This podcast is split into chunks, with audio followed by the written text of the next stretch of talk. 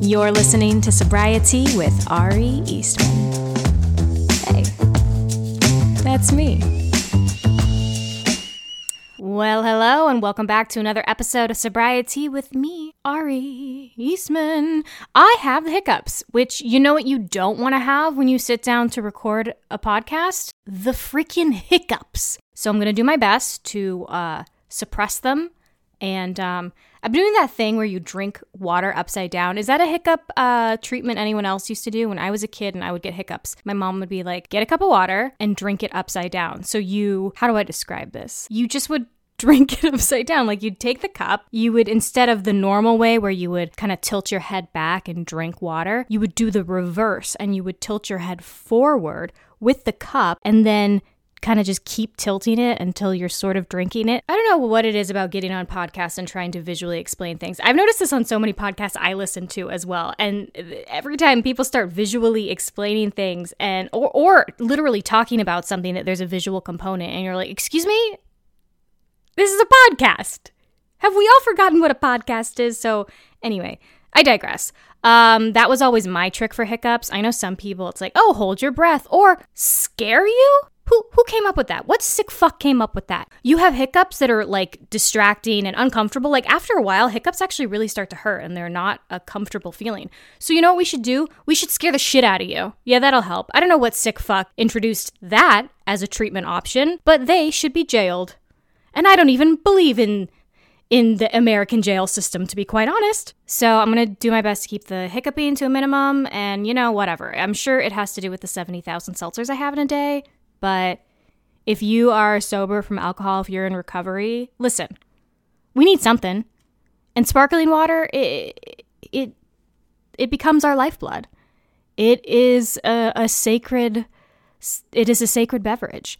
And does it is it is it maybe like messing with my digestion in some way? I mean, I don't know. Really, is there anything really really bad about a lot of drinking a lot of seltzer?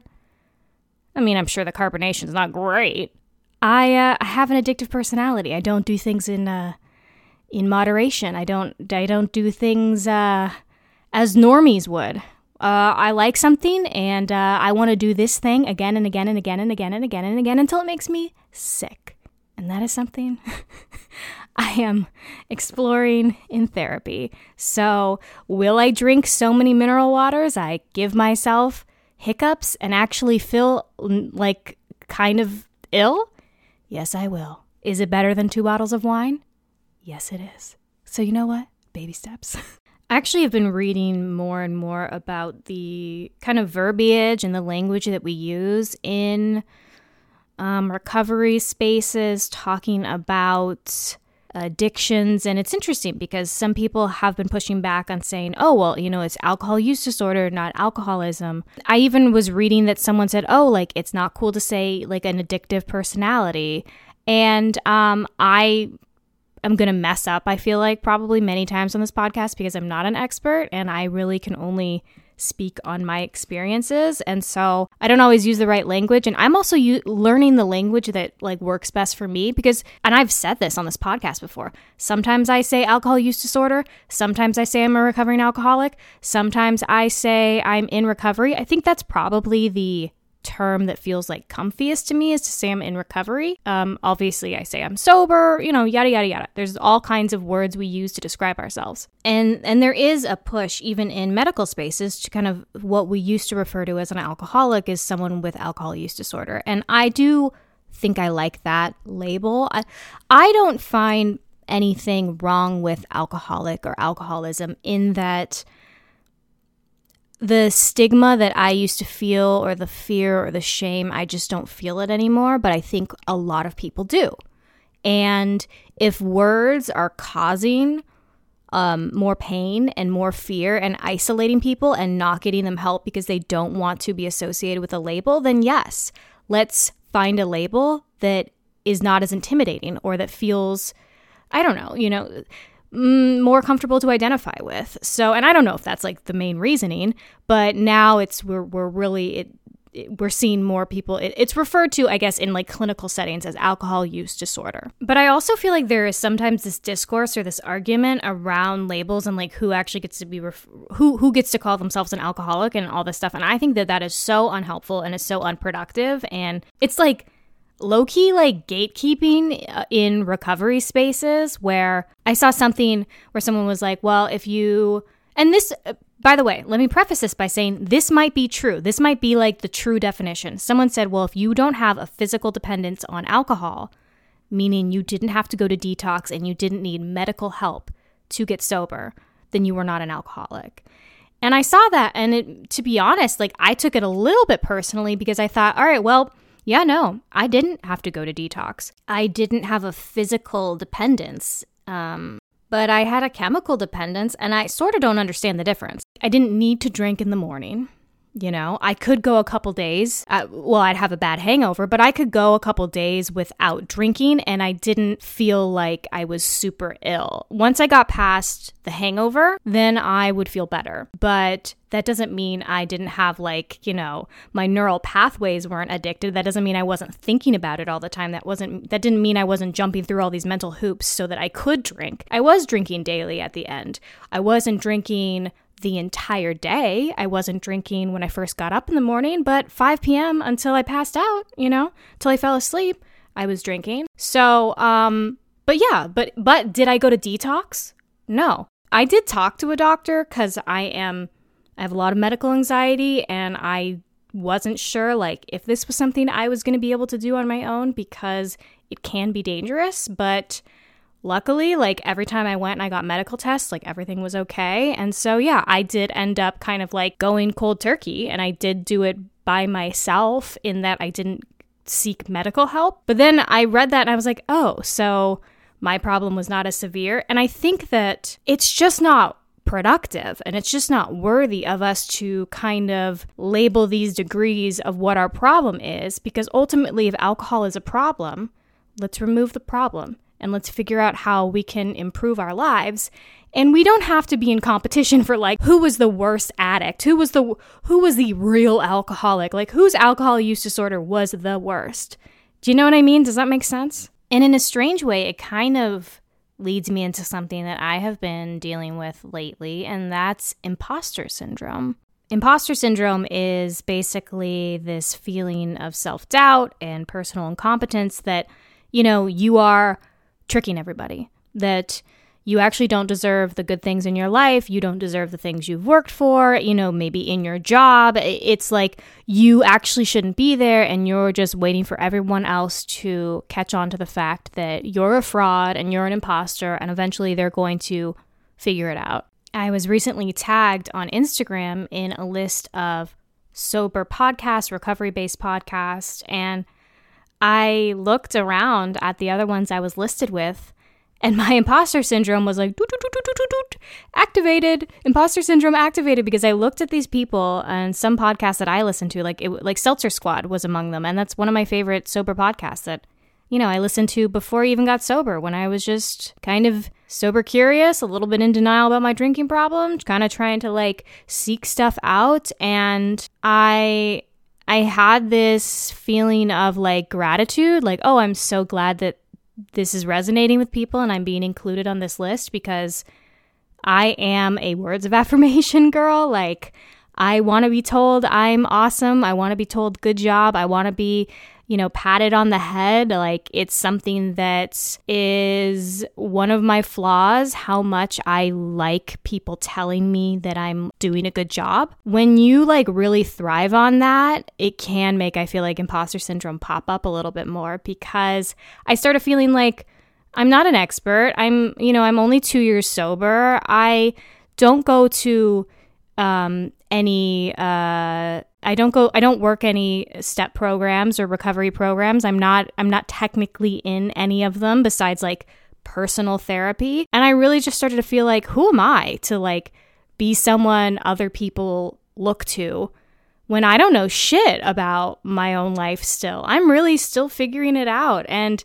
I know that's what I've said and I and I continue to say that, but I really kind of got in my head where I was like shit, like I am not like out here to be a guiding light for anyone because how could I possibly guide anybody like home when I half the time am still stumbling in the dark and not sure why I do the things I do and yeah, I've stopped hurting myself because I don't drink alcohol anymore, but I hurt myself in other ways. I have other addictive tendencies that I haven't been able to get under control. I spend a lot of money and I watch TV shows and movies and I put off work and I something is hard and I decide not to do it. And so I just started to feel and then this is what happens, right? You start getting into your head being like, "Oh, like I'm a fraud. I'm a fake. Like everyone's going to figure it out." I have this I've always fluctuated between kind of imposter syndrome and almost like almost like a mini god complex in that I do something and I'm like, "Oh my god, I'm this is so good. I'm so good." Like, you know, and then one person says, "Oh yeah, you're good at this." And I go, "Ah, yes. Give me my TV show Netflix." Like, it's just sometimes my thinking can be very delusional. And I kind of always thought imposter syndrome went hand in hand with perfectionism, and I'm not a perfectionist. I am very, very, very far from it. I am not a perfectionist. You know, perfectionism is, in my understanding, marked by, you know, you want everything to be perfect. Sometimes that keeps you from even doing anything. There's, you know, you hold yourself to a super, super high standard. I'm not like that. I'll put out like I'll I'll record myself singing a half-written song on my shitty guitar that's not tuned and be like, "What do you guys think?" You know, like that's not really perfectionist um, activity. You know, I I'll, I'll put out half-done things. I will.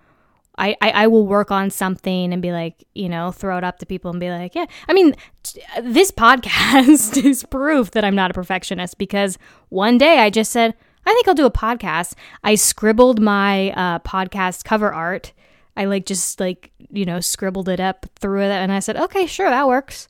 That's good. There you go. Great.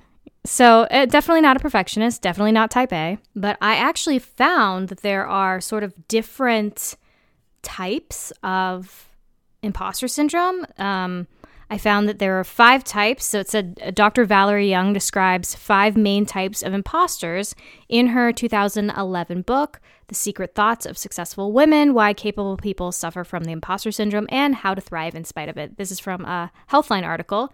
And uh, let's let's do a little game and see which one you think I uh, which one you think I saw myself in. Okay, so the first one you've got is the main one that I sort of uh, associate imposter syndrome with, and that is the perfectionist. The perfectionist. You focus primarily on how you do things, often to the point where you demand perfection of yourself in every aspect of life.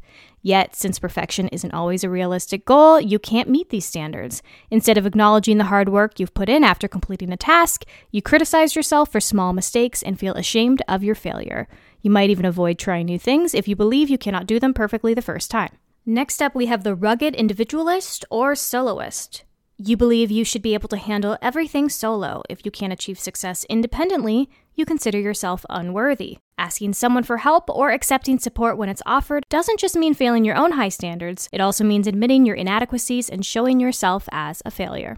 Third, the expert. Before you can consider your work a success, you want to learn everything there is to know on the topic. You might spend so much time pursuing your quest for more information that you end up having to devote more time to your main task. Since you believe you should have all of the answers, you might consider yourself a fraud or a failure when you can't answer a question or encounter some knowledge that you previously missed. The superhero. You link competence to your ability to succeed in every role you hold student, friend, employee, or parent. Failing to successfully navigate the demands of these roles simply proves, in your opinion, your inadequacy. To succeed, then, you push yourself to the limit, expanding as much energy as possible in every role. Still, even this maximum effort may not resolve your imposter feelings. You might think, I should be able to do more, or this should be easier. And last, the natural genius. You've spent your life picking up new skills with little effort and believe you should understand new material and processes right away. Your belief that competent people can handle anything with little difficulty leads you to feel like a fraud when you have a hard time. If something doesn't come easily to you or you fail to succeed, you might feel ashamed and embarrassed. Okay, any guesses to the one that I relate to? The one I relate to, I kind of uh, feel embarrassed to say because it has such a freaking arrogant title, but it would be the last one, The Natural Genius. Because I am a natural genius. this has been a reoccurring feeling and theme in my life. It's the idea that certain things come easily to me and I don't know why. It has, in a weird way, led me to feel like a fraud or imposter because, you know, I remember there was um, a few years ago, I did, there was like a job project. I did it in like 10 minutes. I really put like nothing into it. And then everyone at work was like, this is amazing. This is incredible. Oh my God. And I sat there, you know, again, I love affirmation. So I'm sitting there like, oh my God, thank you, thank you. I enjoyed that feeling. But I also felt kind of like, I don't know how to describe, I sort of felt like, but wait, why is everyone so amazingly impressed by this thing that took me no time? And then when stuff like that happens and you feel like, okay, so, oh, this is just like how I work. And honestly, this like kind of feeling of specialness can happen and it can almost happen in sort of a toxic way of being like, oh, well, no, I'm able to just do things. I'm able to just snap my fingers and create something amazing and I didn't really have to work at it and everybody thinks it's amazing. And then when that doesn't happen, and you create something that's just so so, or you really do have to work at something, or you work at something and it doesn't really deliver. You're like, what the fuck? I'm the natural genius. like, this isn't right. And that imposter syndrome, too, of feeling like whenever I would get a lot of praise for something that I felt like I just did naturally, or something that just didn't require a lot from me, or that I didn't perceive as super amazing, and then everyone else was like, oh my God, oh my God, oh my God, I would feel like an imposter because my effort wasn't matching their reaction. So I wasn't putting in a shit ton of effort, but they were acting as if I did. And then you feel like an imposter. Oh, they think I did so much for this and I didn't. So you do feel like a fraud, even though you actually created the thing and, oh, you know, maybe, and all of us have our natural talents. All of us have our things just come to us easier than others. I have a lot of things I'm not good at. Not good with math. Don't ask me to do things with numbers, okay? But when everyone else is like, oh my God, oh my God, oh my God, and you're just kind of like, what? I just like did it. Then you're like, oh shit, am I a fraud? Like, it, it, it's a very confusing feeling. And it is something that has happened to me multiple times. And I think. I think I've been like kind of struggling with it again lately of feeling like I don't know, just feeling like I I want to put so much effort into so many things and then feeling like well, they should come easy and they have come easy in the past and why aren't they coming easily now? It's even stupid, but it's like even stuff with like social media, I'll be like, "Oh, well, everybody loved this thing I did that I just like pulled out of my ass." And then I pull something else out of my ass and not everybody likes it. And I'm like, "Wait, what?" And it is this like very like kind of toxic cyclical thing and I don't really have the answers of how to fix it, really. I guess like again, therapy. and I just feel like I've been kind of like burning myself out in like wanting so much for myself and my life and like wanting praise and wanting accolades, and then also feeling like a fraud at the same time and feeling like I'm not deserving of those things, but wanting them, wanting to work for them, not wanting to work for them. It's just a fucking mind fuck. Sorry, sorry for all the expletives, but it's uh, that's kind of where I've been lately, and I don't know. I don't know. I'm working on it. I'm working on it. I dyed my hair. I dyed my hair last week. What does someone who's having a mental crisis do? They get they get highlights. They do their hair, you know? And on that note, it's time for It's something that made me happy this week. It's my pink